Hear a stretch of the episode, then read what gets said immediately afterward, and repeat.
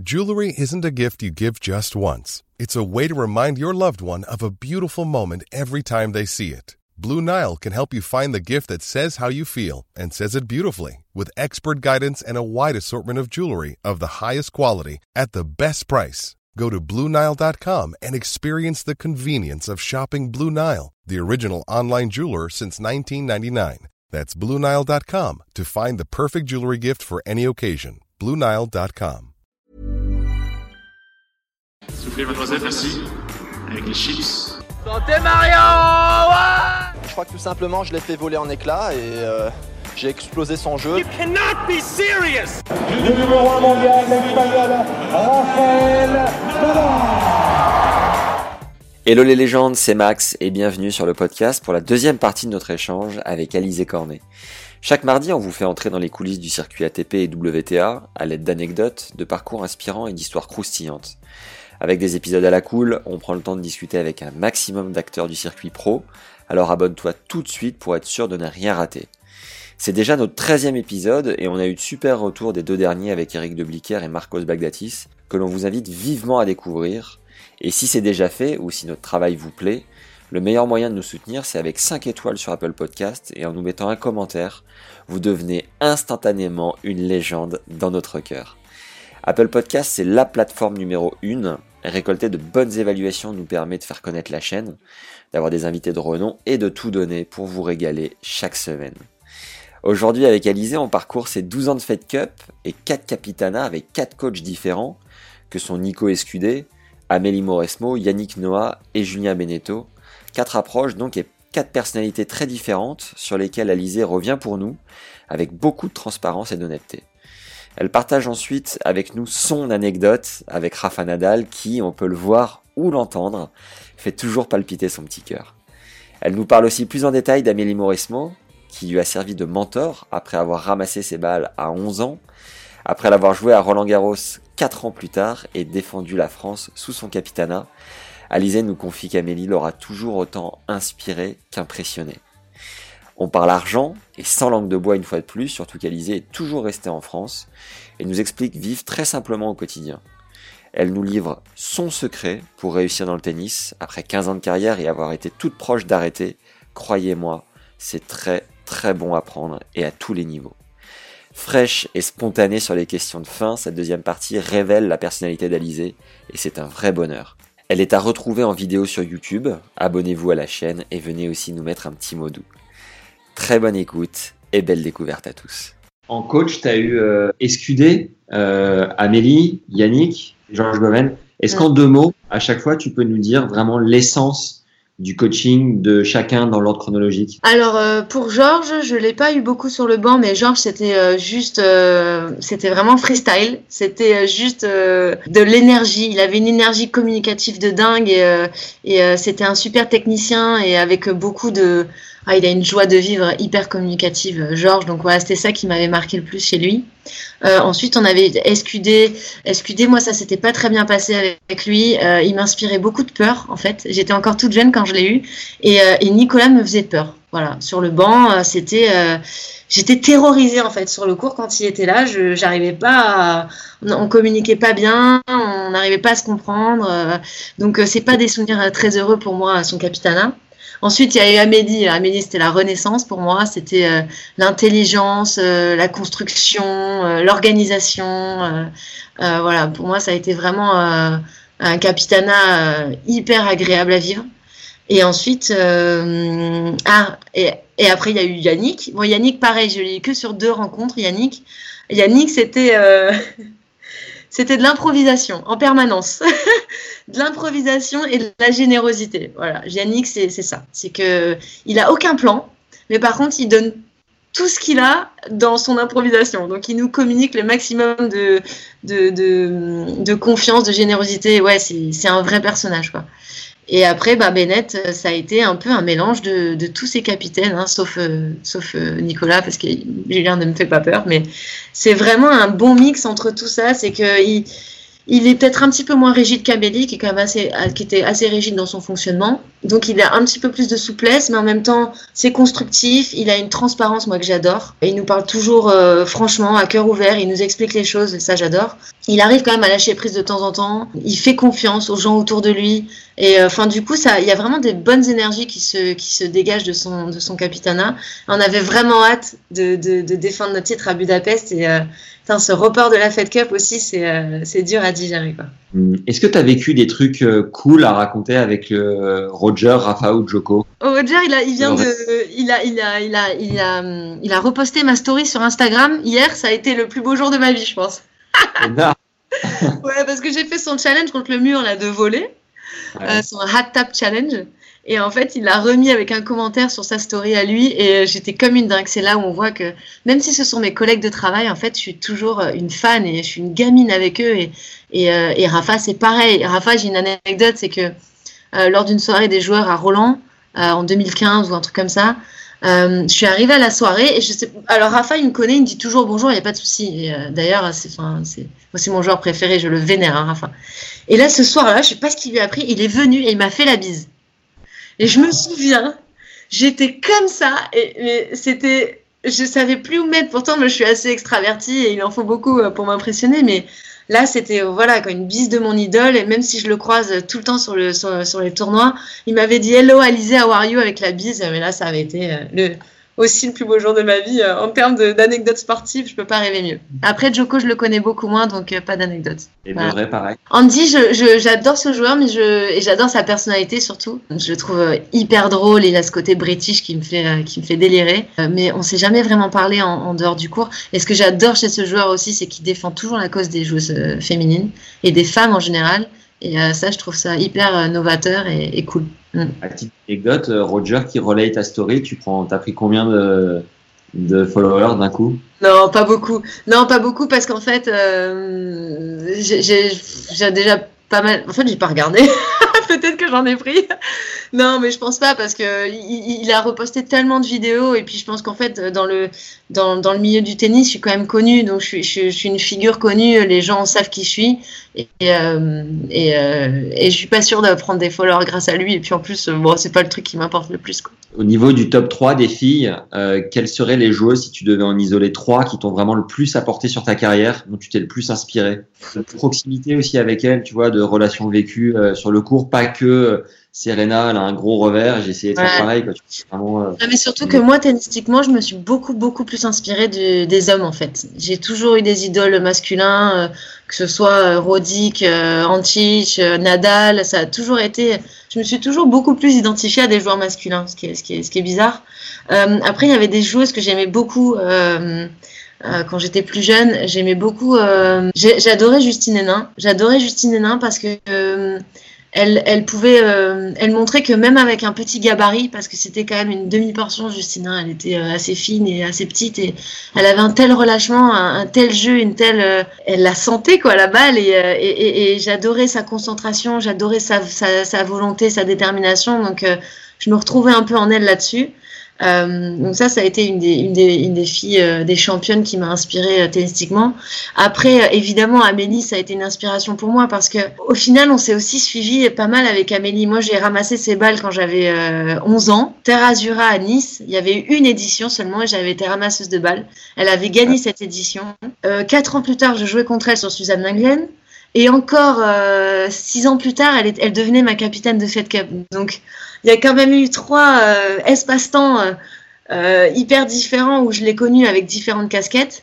Et à chaque fois, moi, elle m'a impressionnée de par, ouais, de par son intelligence, sa gestion des choses. On sent que c'est c'est pas qu'une joueuse de tennis, c'est une fille aussi qui, qui, qui est très intellectuelle et qui sait exactement où elle veut aller et comment elle veut y aller. Et, euh, et ça, c'est une grande inspiration. Et pour avoir vécu en Fed Cup euh, tous les jours avec elle, elle m'a toujours un peu impressionnée, Amélie. C'est marrant. J'ai jamais pu vraiment complètement me lâcher avec elle parce que j'ai toujours eu cette retenue par rapport à ce qu'elle m'inspirait. C'est marrant. Euh, après, troisième joueuse. Euh, un joueur, du coup bah, un joueur qui m'a énormément inspiré en dehors de Rafa, c'est Roddick. Franchement, euh, j'en suis même venue à servir comme lui à un moment donné. À 17 ans, je servais comme ça. Moi, je servais à deux, à, deux à l'heure, hein, mais j'avais le même geste. Pour passer sur le volet financier, mm -hmm. euh, tu as gagné gagné 7 313 913 dollars, ce qui est euh, honorable et plus qu'impressionnant. Quel regard tu portes sur ce montant? Surtout la question, c'est qu'est-ce qui reste de ce montant? c'est surtout ça la question. Parce que là, j'ai envie de dire, c'est du brut là qu'on voit. Euh, euh, alors avec les 33% euh, de taxes WTA plus la déchirade des impôts en France, parce que moi, je suis jamais partie à l'étranger comme tous mes chers compatriotes joueurs. moi, depuis que j'ai gagné de, de l'argent sur le circuit, je suis restée en France depuis le début. Euh, du coup, je pense qu'il y a bien, bien, bien la moitié qui est partie dans les impôts. Mais bon, c'est euh, même s'il y a la moitié qui, est partie, c'est quand même une carrière euh, hyper honorable, comme tu le dis. L'avantage chez moi, c'est que j'ai jamais joué au tennis pour l'argent. Bon, du coup, c'est que du bonus. Moi, j'ai j'ai fait de ma passion mon métier. Donc, je suis une des plus chanceuses personnes au monde, comme tous les joueurs de tennis qui sont passionnés.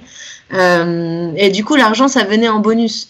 On a eu beaucoup de chance en plus d'avoir une augmentation du prize money au fur et à mesure des années. Parce que moi, quand j'ai commencé à 15 ans, le, premier tour, le premier tour de Roland, mais je crois que c'était euh, c'était 10 000 balles, hein, c'était c'était pas beaucoup. Et maintenant, on en arrive, c'est 50 000 ou même plus. Donc, euh, l'augmentation elle été exponentielle et, et ça aussi, c'est une grande chance. Et au final, euh, moi, j'ai toujours eu la valeur de l'argent. Mes parents m'ont toujours inculqué des, des, valeurs hyper fortes. Et là, tu vois, moi, j'habite dans un petit appartement à Cannes de 60 mètres carrés. Euh, je vis pas au-dessus de mes moyens. Je suis contente parce que j'ai fait des économies pour le, pour le futur. Et ça, c'est cool.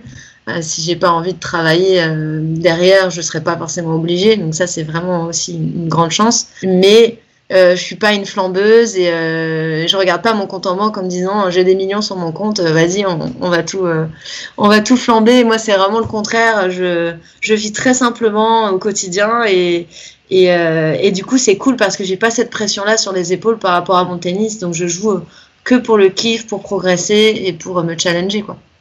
Yes. T'as quand même un grand garage, j'ai vu, sur lequel tu peux faire du mur. c'est le garage de la copropriété. Et d'ailleurs, je me suis fait insulter, je tiens à te le dire. Ah, mais... les voisins, les voisins dessus, ah ouais, ils m'ont mis un violent carton. Ouais. Pourquoi tu as toujours tenu à rester en France du coup? J'ai failli partir à Dubaï euh, vers 24 ans et puis je l'ai pas fait parce que parce qu'en fait j'aime trop vivre en, France. J'aime trop vivre en France, j'aime trop ma région. Moi je suis de Nice à la base, maintenant j'habite à Cannes, c'est la Côte d'Azur. Et en fait j'avais pas envie d'avoir à déjà à me cacher parce que concrètement quand on se délocalise, quand on se défiscalise en Suisse ou à, que ce soit à Doha ou Dubaï ou ailleurs, le fisc te surveille, le fisc regarde si t'as pas ton, ton point d'intérêt fiscal euh, qui est pas en France quelque part.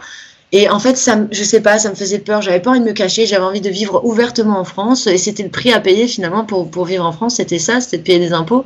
Après, ça t'empêche pas d'investir ton argent dans des placements euh, intelligents pour pas te faire découper non plus à outrance. Mais, euh, mais je me voyais pas euh, euh, avoir des obligations déjà avec la vie de voyage qu'on a, mais en plus se mettre des obligations supplémentaires pour partir à Dubaï.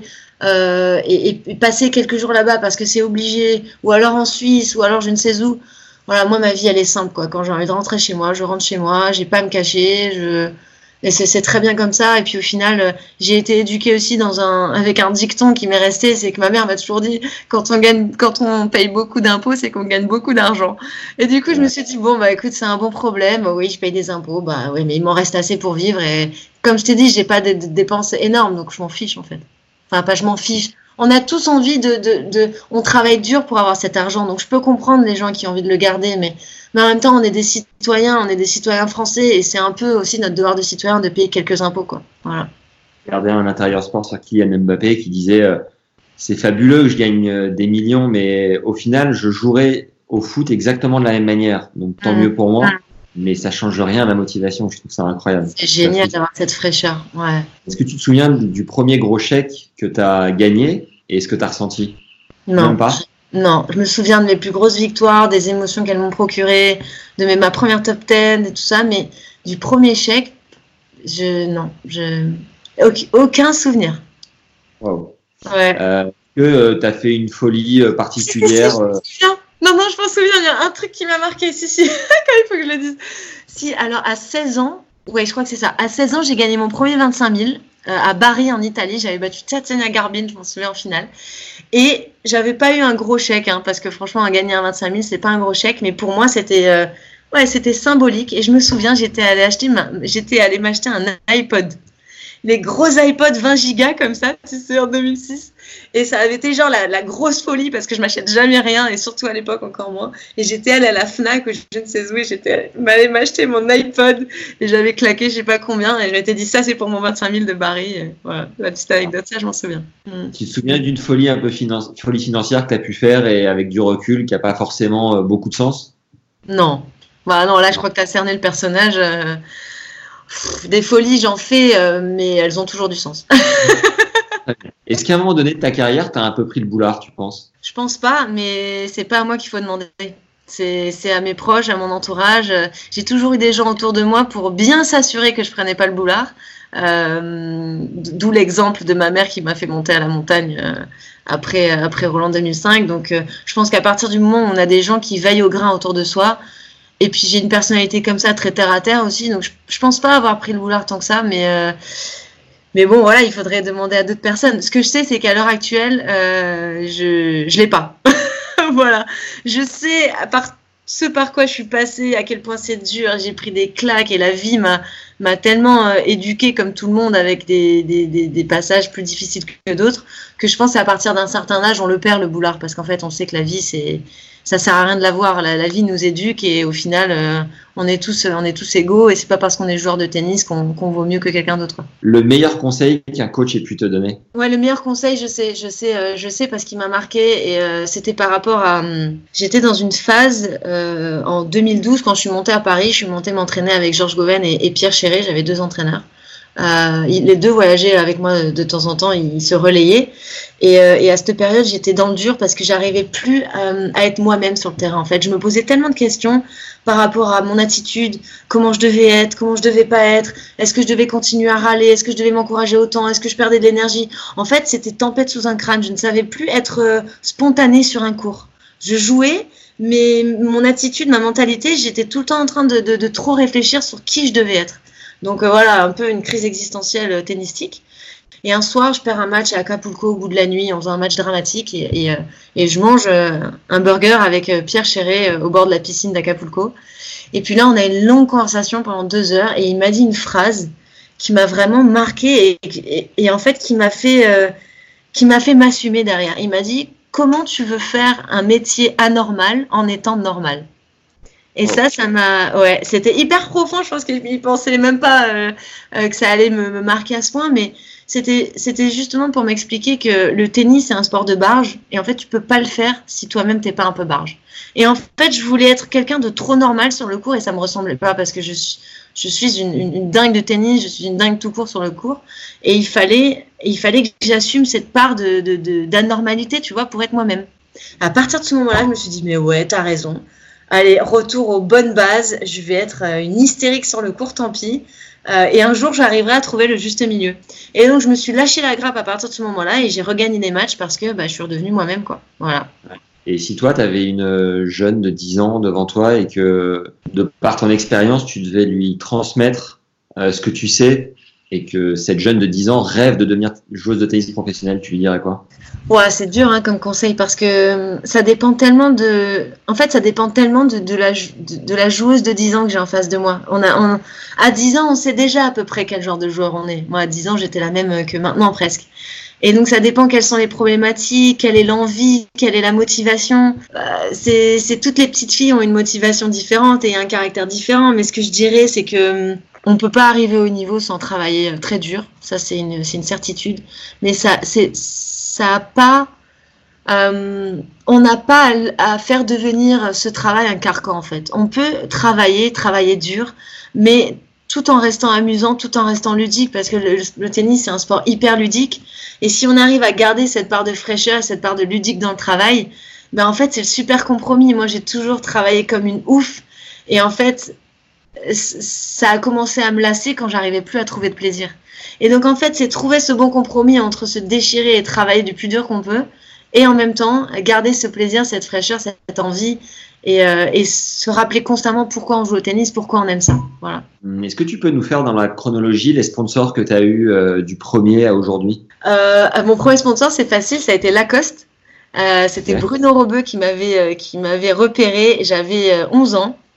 Et euh, je me souviens, il m'avait envoyé mon premier carton de fringues à la maison euh, à Nice quand j'avais euh, 12 ans. Donc euh, ouais, juste après 11-12 ans quoi.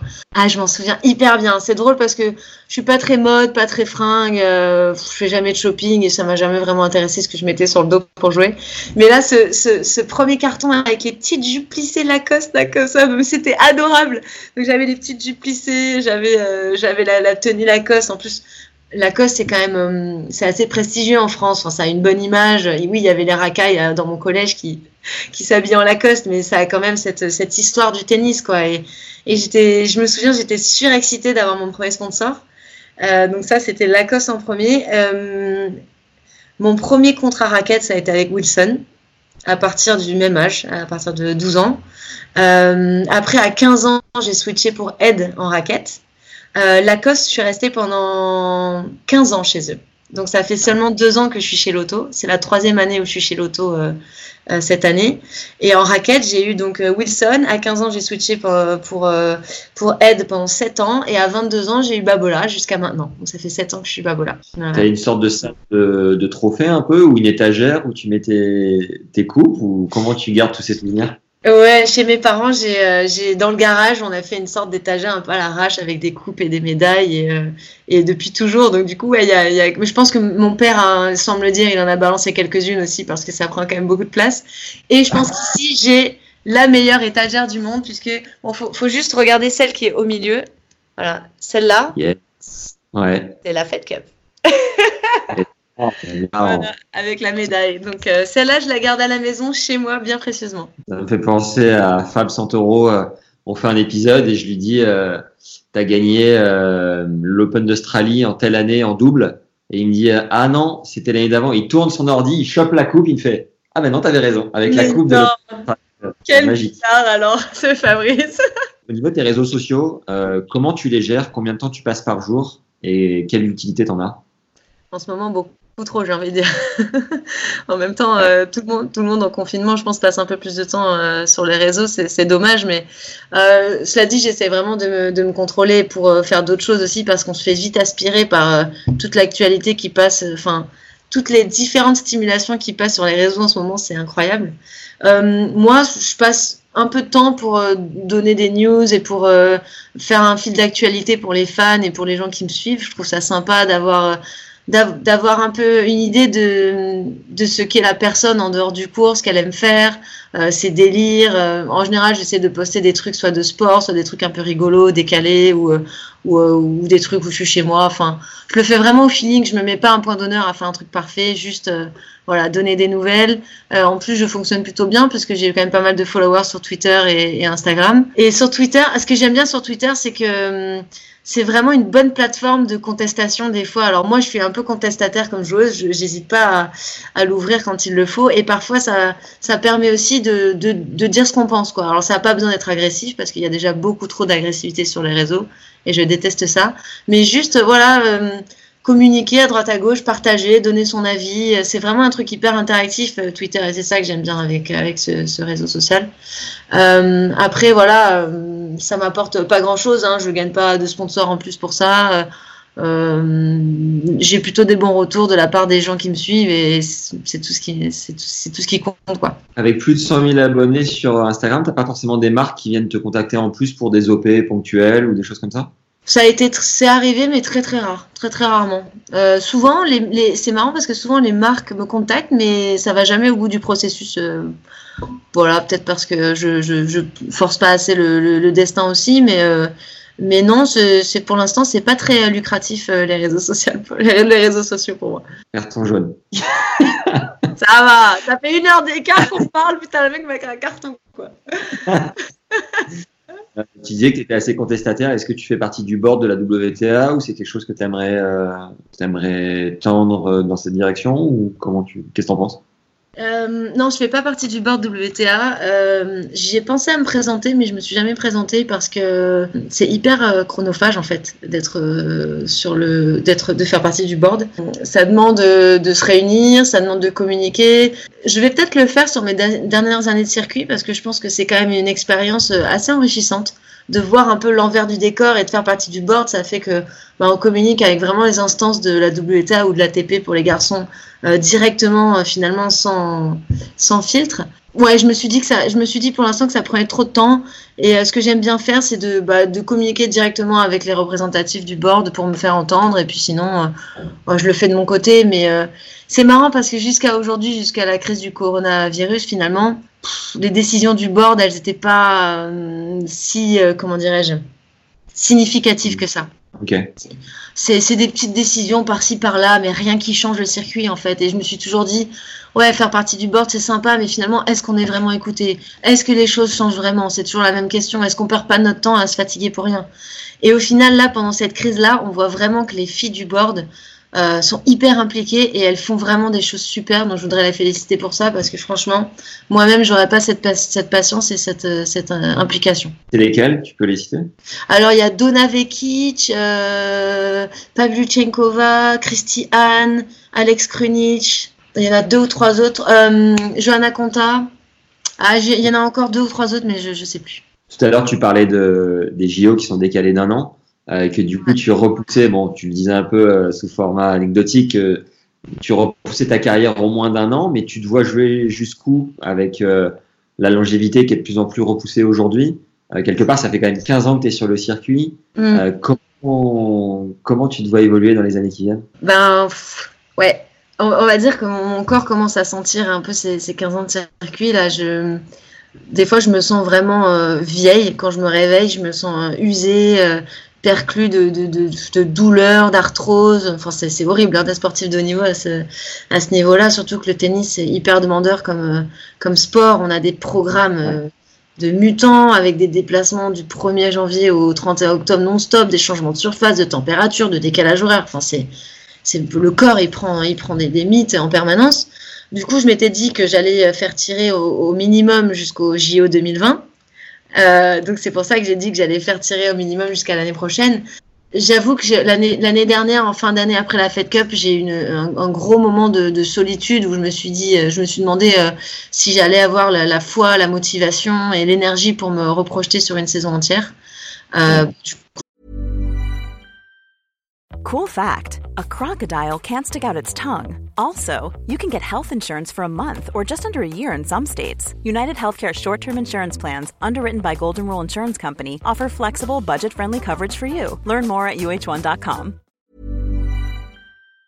Là, la, la, question se pose pas. Je, je refais des batteries d'énergie et de fraîcheur pour euh, les 10 ans à venir, je pense. Euh, mais je pense pas que je vais jouer euh, jusqu'à 35 ans parce que déjà j'ai envie d'avoir une vie normale à un moment donné, euh, peut-être une famille, tout ça. Enfin, j'y pense pas encore, mais il faut quand même l'anticiper un peu. Et puis, euh, et puis surtout parce que à un moment donné, je pense que je, je, je sentirais que j'ai fait mon temps, tout simplement, et qu'il faut, faut, passer à autre chose, faut, faut tirer sa révérence. Et je m'étais dit encore un ou deux ans maximum. Donc euh, voilà, ça, ça, colle encore. Tant que je peux faire mes quatrièmes Olympiades, c'est vraiment mon, mon objectif number one. Et puis, euh, et puis quand j'en aurai vraiment marre et qu'il sera temps, je le sentirai. C'est ce que m'a dit Justine Hénin l'année dernière à Perth. Je l'ai croisée, elle m'a dit, parce qu'on a parlé un peu de ça, je lui ai dit que j'étais fatiguée et que voilà, je savais pas trop si j'allais pouvoir me relancer encore deux ou trois saisons de plus. Elle m'a dit, mais de toute façon, Alizé, t'en fais pas. Quand ce sera le moment, tu le sentiras au fond de ton cœur et, euh, et voilà, ce sera tout naturel. Donc, euh... Carrière, t'as envie de quoi, tu sais un petit peu? Pour l'après-carrière, ouais, j'ai quelques idées sympas, euh, quelques idées sympas là qui me sont venues sur cette dernière année et demie. Euh, euh, mais bon, on verra en temps et en heure parce que je pense que c'est important de, de, faire ce qu'on fait à fond. donc là, en ce moment, c'est ma caractéristique et je veux y aller à fond jusqu'au bout.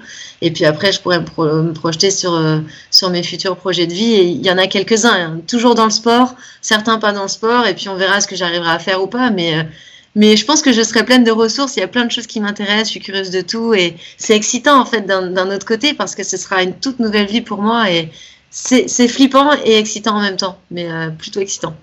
Trop bien. Bon, on arrive aux questions de fin qui sont ouais. euh, communes à toutes les interviews pour euh, élargir un petit peu le spectre tennis et puis bah, mieux connaître peut-être la, la, personne. -hmm. Quelle est ta définition de richesse, Alizé Ma définition de quoi? De la richesse. L'amour. La richesse, quelle richesse Peu importe ce que tu mets derrière la richesse. Bah, pour moi, on est riche euh, que d'amour et des, ouais, des gens, des gens qu'on aime et qui nous aiment. Donc pour moi, c'est euh, c'est ça, être riche de quelque chose.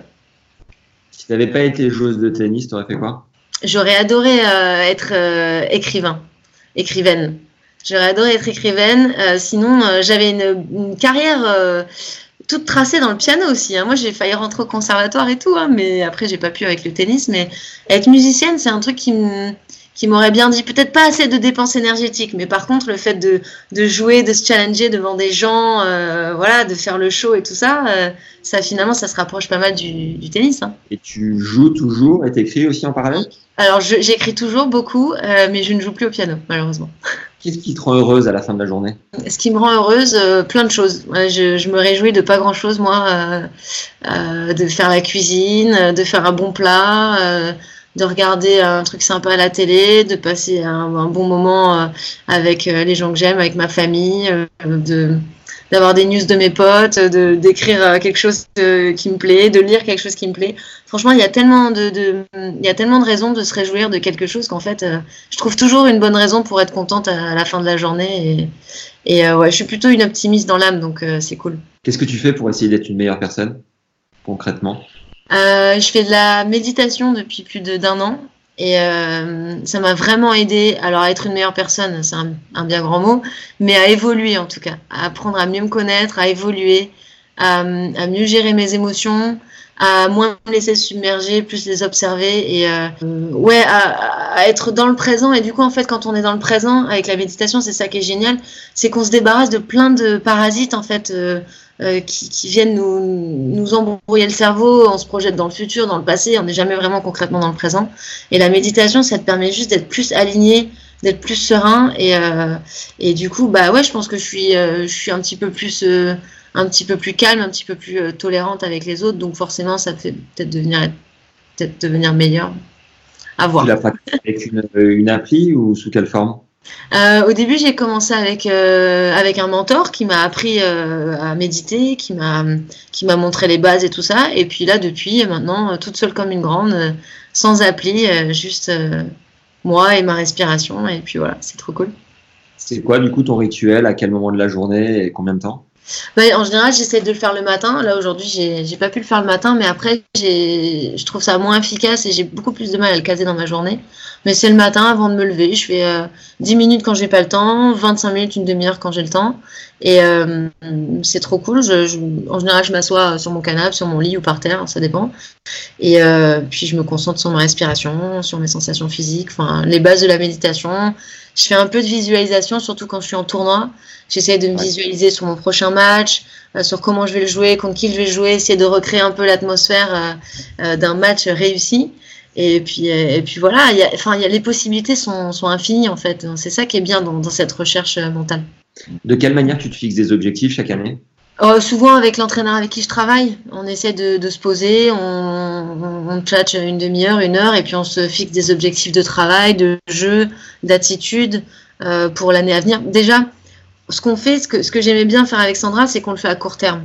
Euh, parce que je pense que si on, est- on se donne des, des objectifs euh, pour une année entière, il y a tellement de fluctuations, tellement de, de, de, de choses, qui, de paramètres qui peuvent entrer en compte. Moi, j'aime bien me fixer des objectifs à court terme. Et voilà, quand on arrive à les réaliser, on avance, on avance. Et en tout cas, c'est un travail d'équipe, je pense. Le plat que tu cuisines le mieux du coup Tu nous l'as évoqué juste avant que tu aimais cuisiner. Bah, en fait, j'aime cuisiner depuis euh, 25 jours. depuis le début du confinement, je me suis trouvé un don, un, un talent pour la cuisine. Euh, pas un don, parce que ça serait peut-être un peu poussé le bouchon, mais, mais en tout cas, une passion pour la cuisine. J'aime beaucoup ça. Alors, je me suis toujours dit que ça prenait du temps et que c'était c'était relou et tout ça. Et en fait, quand t'as que ça à faire, c'est c'est génial de prendre ce temps-là. Euh, là, j'ai cuisiné plein de trucs super. J'ai fait. Euh, des- j'ai fait un gratin d'aubergine qui était top. J'ai fait. Euh... Ah, je me souviens plus. Confinement, Non, c'est parce que j'ai fait, j'ai fait un carnet quand même. Alors, je vais le chercher. Ah, énorme. Ah, bah oui, j'ai fait un carnet de recettes parce que je voulais pas oublier ce que, ce que j'avais fait pendant le confinement. donc, j'ai fait. Alors, j'ai fait. Oui, donc gratin d'aubergine, j'ai dit. Oh, j'ai fait coquille Saint-Jacques risotto parmesan. Ça, c'était délicieux. Joli. Euh, ouais, j'ai fait un, un curry de poireaux et pommes de terre. Mm, magnifique. Euh, je m'ai fait pour la première fois de ma vie des pancakes au flocon d'avoine. C'était magnifique. Euh. Voilà, entre autres. Mais euh, encore beaucoup d'autres à venir. euh, Et en tout cas, non, non, c'est c'est vraiment agréable. Superbe. Est-ce qu'il y a un livre qui a marqué ta vie en particulier? Ouais, il y a un livre qui, qui m'a marqué que, que ma mère m'a mis dans, la, dans les mains dès que j'ai su lire, c'est Le Petit Prince. Et en fait, c'est un livre qui est génial parce qu'il est super évolutif en fonction de si tu lis à 4 ans, 10 ans, 20 ans, 30 ans ou 50, tu comprends pas la même chose et tu découvres même de nouvelles choses à chaque lecture. Et c'est un, un livre super qui m'a beaucoup, beaucoup euh, marqué. Ouais. Mm.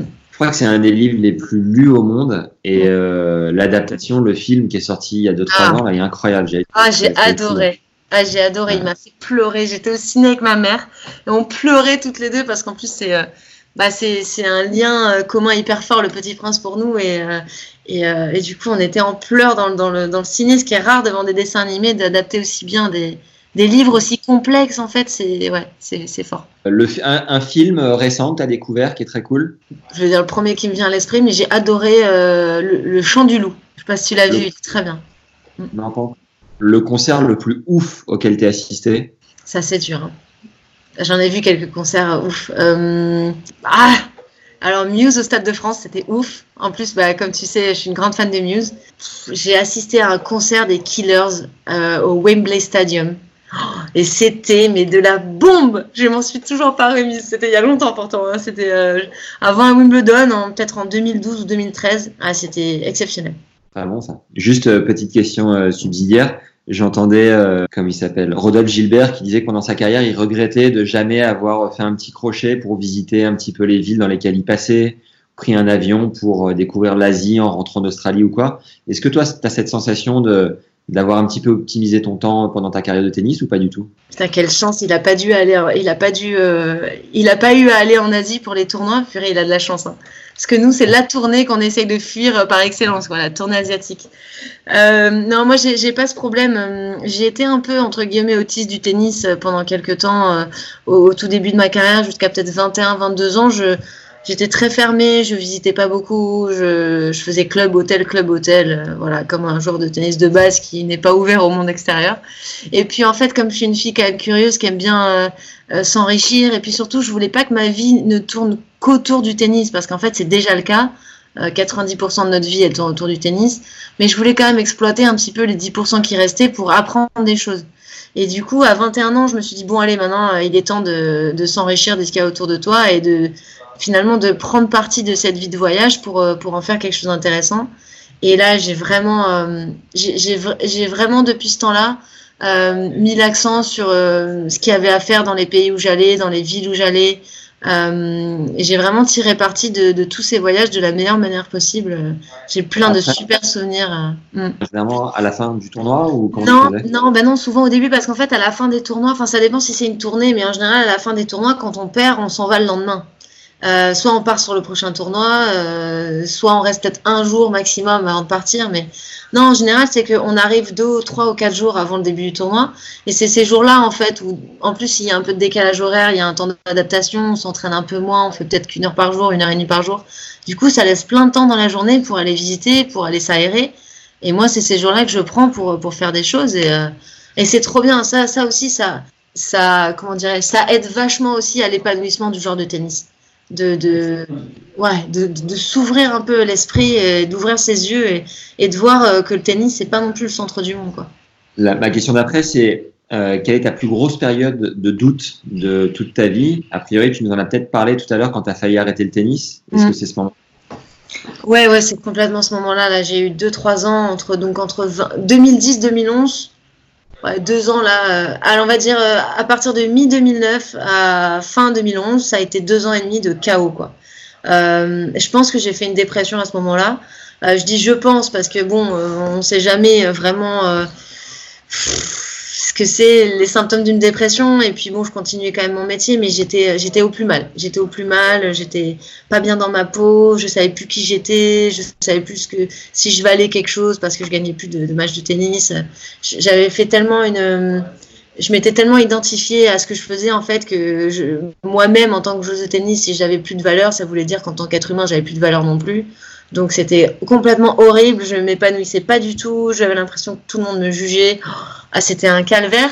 Et, euh, et puis voilà, au final, je m'en suis sortie, mais ça, ça a été euh, une grosse période de doute et, euh, et de remise en question, mais je pense que ça m'a beaucoup, beaucoup appris sur moi-même aussi.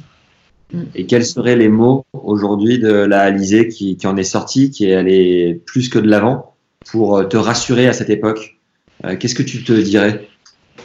Si je pouvais revenir en arrière euh, en mode euh, en mode retour vers le futur, je dirais que je dirais à, à, mon mois de 20 ans que, que je vaux bien plus qu'une joueuse de tennis, qu'il faut pas que j'oublie que je suis une, une jeune fille avec, euh, avec plein de qualités et qu'il y a beaucoup de choses à donner autres que des victoires et autres que des, des émotions sportives et que et qu'il faut que j'arrive à développer cette partie de moi-même où, où j'arrive à me donner de l'amour et, où je suis pas tout le temps en train de me dénigrer parce que je, me suis tellement identifiée à mon tennis que au final je ne m'aime plus.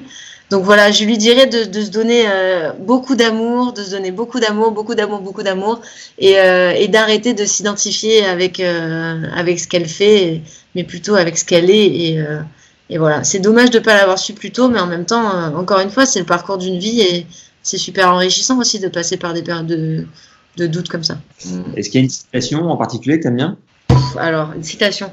Euh, c'est toujours la même qui me vient, mais elle est pourrie en plus. Mais c'était, c'est, c'est une de ma mère. Elle m'a, elle m'a toujours dit ça depuis que je suis toute petite. Et bon, je vais la dire quand même. De toute façon, j'en ai pas d'autres. Elle m'a toujours dit. Attends, parce qu'il faut que je la dise bien, parce que sinon elle est encore plus pourrie. Euh... Alors, si on travaille, on n'est pas sûr d'y arriver. Mais si on est, tra... mais si on travaille pas, on est sûr de pas y arriver. C'est bien vu, non parfois les choses les plus simples sont les plus évidentes. Enfin, c'est ça. Euh, je En gros, il vaut, il vaut, mieux mettre toutes les chances de son côté en travaillant parce que si on ne travaille pas, c'est sûr qu'on va pas y arriver. Et puis après, Benoît Père est arrivé et la citation, il me l'a jeté en l'air. Voilà. le, le, la plus grande fierté de ta carrière, ça restera quoi, Alizé?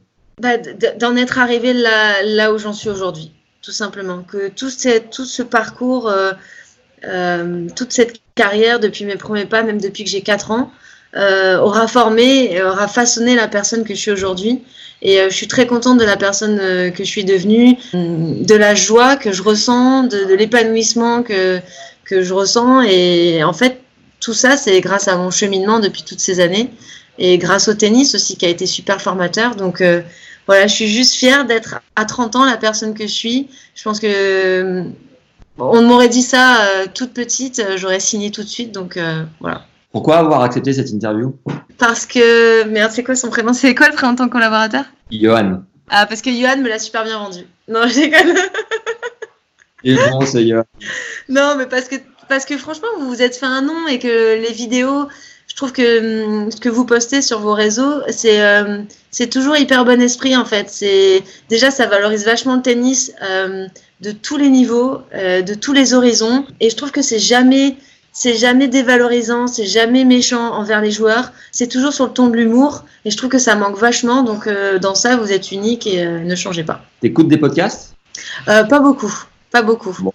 Eh ben, ça te fera l'occasion de d'en écouter un de plus. Mais attends, rassure-moi, il va, il va être coupé un peu, non? Oui, il y aura quelques E, bas, mais l'avantage du podcast, c'est que le format audio, on le consomme vraiment différemment. Tu vois, on va le, on va le consommer pendant un trajet, pendant qu'on fait un footing. Ouais, voilà, en, en, ce moment, du coup, c'est pas trop d'actualité. Pendant un trajet la... de ta cuisine jusqu'à tes toilettes, tu mets ton podcast. Me parle pas, je suis en podcast. c'est ça. Est-ce qu'il y a une personne que tu nous recommandes euh, d'avoir ici pour parler tennis, parler en français, c'est assez important, et que surtout tu pourrais nous aider à convaincre? Gilles Simon, sans aucun doute. Ah, ouais, bah Gilles, il est top, il est super intéressant, et c'est une bible du tennis, il est hyper intelligent et, et il faut le sortir un peu de sa tanière parce que je pense qu'il sera pas évident à avoir. Mais par ouais. contre, il, il, il, y aura de la matière derrière.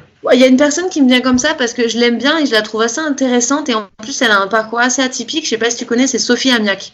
Non, je connais pas. C'est Sophia Mec. Bon, elle a été, elle a fait partie de, bon, elle a quoi? Elle doit avoir euh, 50 ans, un truc comme ça. Elle a fait, elle a fait partie des meilleures joueuses françaises à l'époque. Maintenant, elle est installée aux États-Unis et c'est elle qui commente euh, tous les matchs quasiment euh, en anglais euh, pour les broadcasts américains. Euh, elle est passionnée de tennis. Elle a commenté un nombre de matchs incalculable, donc je pense que c'est aussi une bible.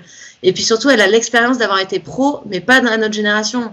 À l'époque, euh, il y a 30 ans, quoi. Donc ça peut être intéressant aussi de l'avoir. Bah, Après, écoute, je suppose, euh, bon, Pauline, elle est quand même bien bonnarde. Tu vas bien te marier avec elle, je pense. Je me s'entraînais un peu avec Pauline, j'étais à Mouratoglou quand j'avais 13 ans. Ah ouais? Attends, à Bratoglou. Ah, à Paris. Ah ouais, à Tivor-Valgagnon, ouais, euh, dans les Yvelines. Quasi. À chaque début de jeu, elle me collait un ace, ça me rendait dingue. Ça me rendait- C'est bon, ça. Ah, elle sert bien, Pauline. Hein. C'était un de ses meilleurs coups. ouais. Dernière question, le truc le plus dingue qu'on puisse te souhaiter relatif à ta carrière. Bah, de gagner Roland. Quelle question? Le truc le plus dingue, le truc le plus dingue, le plus euh, incroyable, euh, non, ce serait de gagner Roland, évidemment. Ce serait, ce serait. Il faut y croire. Il faut toujours y croire. Ouais.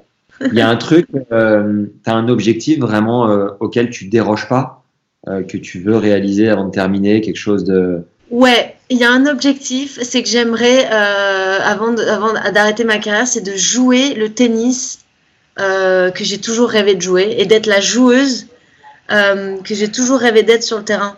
Euh, et en fait, la, la, la, la métamorphose, elle est déjà en cours. Déjà, l'année dernière, j'ai pas fait une saison de dingue. Mais euh, si, tu, si, si des gens ont suivi un petit peu mes matchs de temps en temps, euh, le changement en termes d'attitude, il a été, euh, incroyable. Moi, je l'ai senti sur le cours et j'en ai, étais hyper fière parce que c'est pas facile de changer des années et des années de mauvaises habitudes. Et là, j'ai commencé vraiment à aimer cette joueuse. Et euh, c'est un énorme pas pour moi qui est toujours un peu euh, dénigré un peu euh, l'aspect mental de, de, ma carrière. Qui, je me suis jamais trop aimée, j'ai jamais trop aimé me regarder jouer. J'étais pas trop fière de moi. Et là, maintenant, j'arrive vraiment à être fière de, de, la joueuse que je suis sur le terrain. Et si en plus à ça je pouvais ajouter ben, ce, dont je te parlais tout à l'heure, le jeu vers l'avant, l'agressivité dans le jeu, bah ouais, c'est- c'est c'est pas des objectifs des résultats, mais je pense que ce seront des objectifs qui m'amèneront des résultats. Donc euh, voilà, j'essaierai à fond. Génial. Merci beaucoup, Alizé. Vraiment, c'était une surprise euh, incroyable. Vraiment, j'ai adoré. Une bien. surprise, c'est-à-dire Le- L'échange avec toi, je, enfin, je te connaissais pas du tout euh, personnellement ou quoi que ce soit. Je j'ai pas la prétention de dire que je te connaisse, mais juste l'échange, en tout cas, Ouais, était vraiment ouais, un, c'était un cool. pur plaisir. Merci beaucoup. Bah, merci à toi, non, c'était sympa et puis euh, bonne continuation. Hein, Prends soin de toi, en tout cas. et puis, Ouais, merci Maxime, je te tiens au jus pour euh, Gilles et Sophie et si ça t'intéresse et puis voilà. Allez, À bientôt. Ciao, salut, ciao. Pour terminer l'interview, j'ai posé deux questions bonus à Alizé le lendemain. La première, sa vision du circuit actuel, des joueuses qui le composent du haut de ses 15 années d'expérience. Et la deuxième, son intuition sur une évolution euh, du format de jeu, à savoir des sets un peu plus courts ou voilà une, une intuition euh, X ou Y. J'ai essayé d'emmener la première question le plus délicatement possible parce que ça pouvait être un peu touchy. A priori, ça a été. Je vous laisse découvrir sa réponse. Euh, écoute, ta, ta question, elle est effectivement euh, très bien amenée. Franchement, euh, t'es fort. Ça se voit que, que tu as de l'expérience euh, pour, euh, pour euh, on va dire, euh, mener ce genre de discussion euh, sans que ça arrive au drame. non, mais je me, pour répondre à ta question, je me sens pas du tout, je me sens pas du tout vieille encore sur le circuit parce que vu que maintenant la, la limite d'âge, elle est de plus en plus tard au final, euh, si j'avais pas commencé aussitôt, je serais presque au milieu de ma carrière, quoi. Euh, mais bon, là, c'est vrai, on va pas se mentir, je suis plus euh, à la fin qu'au début. Et du coup, euh, mon regard par rapport aux, aux jeunes joueuses qui arrivent, écoute, euh, bah, c'est un regard assez admiratif, parce que personnellement, je les trouve, je les trouve assez matures et assez costauds dans la tête pour leur, pour leur jeune âge. Et, euh, et ce qui me plaît avant tout, c'est c'est qu'on a des styles, des, des styles de jeu différents qui arrivent. Euh, on peut avoir euh, des grosses cogneuses euh, qui frappent très fort, qui sont très agressives, comme, comme Osaka, comme Liam Stremska euh, et d'autres. Et on a des joueuses aussi avec un petit peu plus d'intelligence de jeu, avec une tactique, on va dire, un petit peu plus subtile, comme Kasatkina, même si elle est, elle est un peu moins jeune maintenant, Andreescu, et ce genre de joueuses. Et du coup, ça, nous, ça donne lieu vraiment à des oppositions de style assez intéressantes. Et moi j'aime beaucoup la nouvelle génération euh, qui arrive parce que euh, elles en font pas des tonnes, elles sont là pour jouer au tennis. Euh, c'est pas des générations de, filles euh, qui, qui, qui, se regardent jouer, je trouve. Voilà, on est des athlètes féminines et elles sont juste là pour, pour gagner les matchs, pour taper dans la balle. Et, et, et ça rend effectivement le tennis hyper compétitif pour les, pour les vieilles comme nous, entre guillemets, parce qu'on se doit de, de, de, rester à ce niveau-là. Et, et, euh, et, voilà, et de continuer à progresser au final parce que vu que ça pousse fort derrière, il euh, n'y a pas le choix. Il faut, il faut progresser, euh, faire évoluer son, son niveau bah, pour pouvoir rester en phase avec, euh, avec ces jeunes filles de, de 20 ans et moins parfois. Euh, donc c'est pas évident, mais c'est excitant pour, je trouve, mon après-carrière de pouvoir voir du beau tennis féminin aussi quand j'aurai fini euh, de voir ça à la télé, ça va être très sympa. Moi, j'adore le tennis, j'adore regarder le tennis à la télé. Et je pense qu'on va avoir des, euh, des beaux affrontements euh, dans le futur. Donc ça, c'est une bonne nouvelle. Euh, et ensuite, pour répondre à ta deuxième question par rapport au, par rapport au, jeu dans le futur et, euh, et au, système de jeu qu'on va pouvoir avoir dans les années à venir. le format, j'en ai aucune idée. honnêtement, je pour moi, ça m'étonnerait vraiment qu'ils changent les 7 de 6 pour les transformer en 7 de 4. Euh, même si. Euh, même si effectivement on a vu ça euh, sur la next gen et qu'ils euh, essayent petit à petit de mettre ça en place pour que ça rende les matchs plus intéressants, plus excitants pour le public.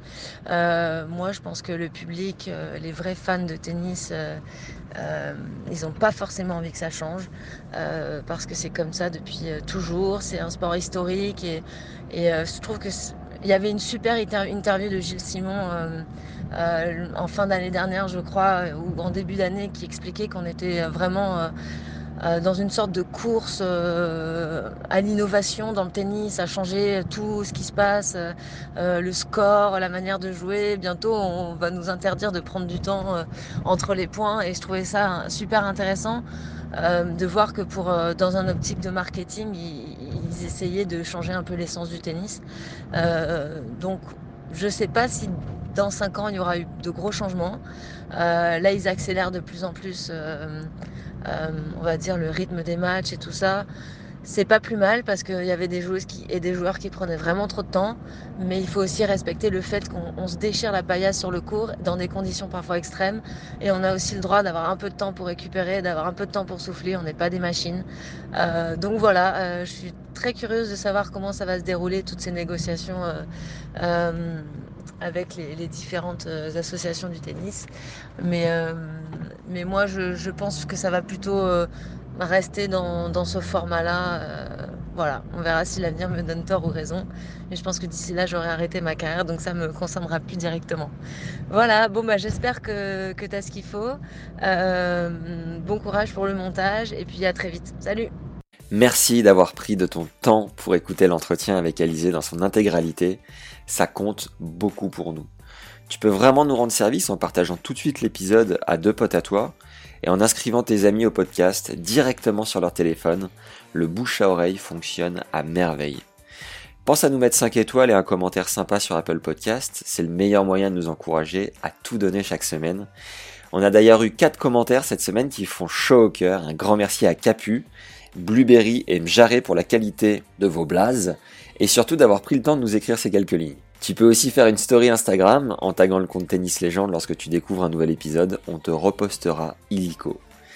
Avec Johan, le fondateur de Tennis Légende, on a aussi mis en place un compte Tipeee si tu veux nous soutenir. Entre la préparation, le tournage, le montage et la diffusion, chaque épisode représente environ 10 heures de travail et tu peux nous encourager donc à tout donner chaque semaine à hauteur de 2 euros, soit un café par mois ou plus si le cœur t'en dit. Le lien pour y accéder est dans la description de l'épisode. Et autre grande nouvelle, on a un nouveau généreux donateur qui fait vraiment, vraiment kiffer en nous soutenant à hauteur de 10 euros par mois. C'est hyper cool. Merci à toi, Max. Et en même temps, avec un prénom pareil, tu pouvais être qu'un mec bien. Merci donc pour ton adorable geste et commentaire que vous pouvez retrouver sur la page Tipeee en description de l'épisode. Pour finir, si t'es pas au courant, on fait des t-shirts légendaires que tu peux trouver sur la boutique en ligne boutique.tennislegende.fr. T'as également le lien dans la description juste en dessous. Voilà, c'est tout pour cette semaine. On se retrouve mardi prochain. Profitez bien de Roland et à très vite. Ciao.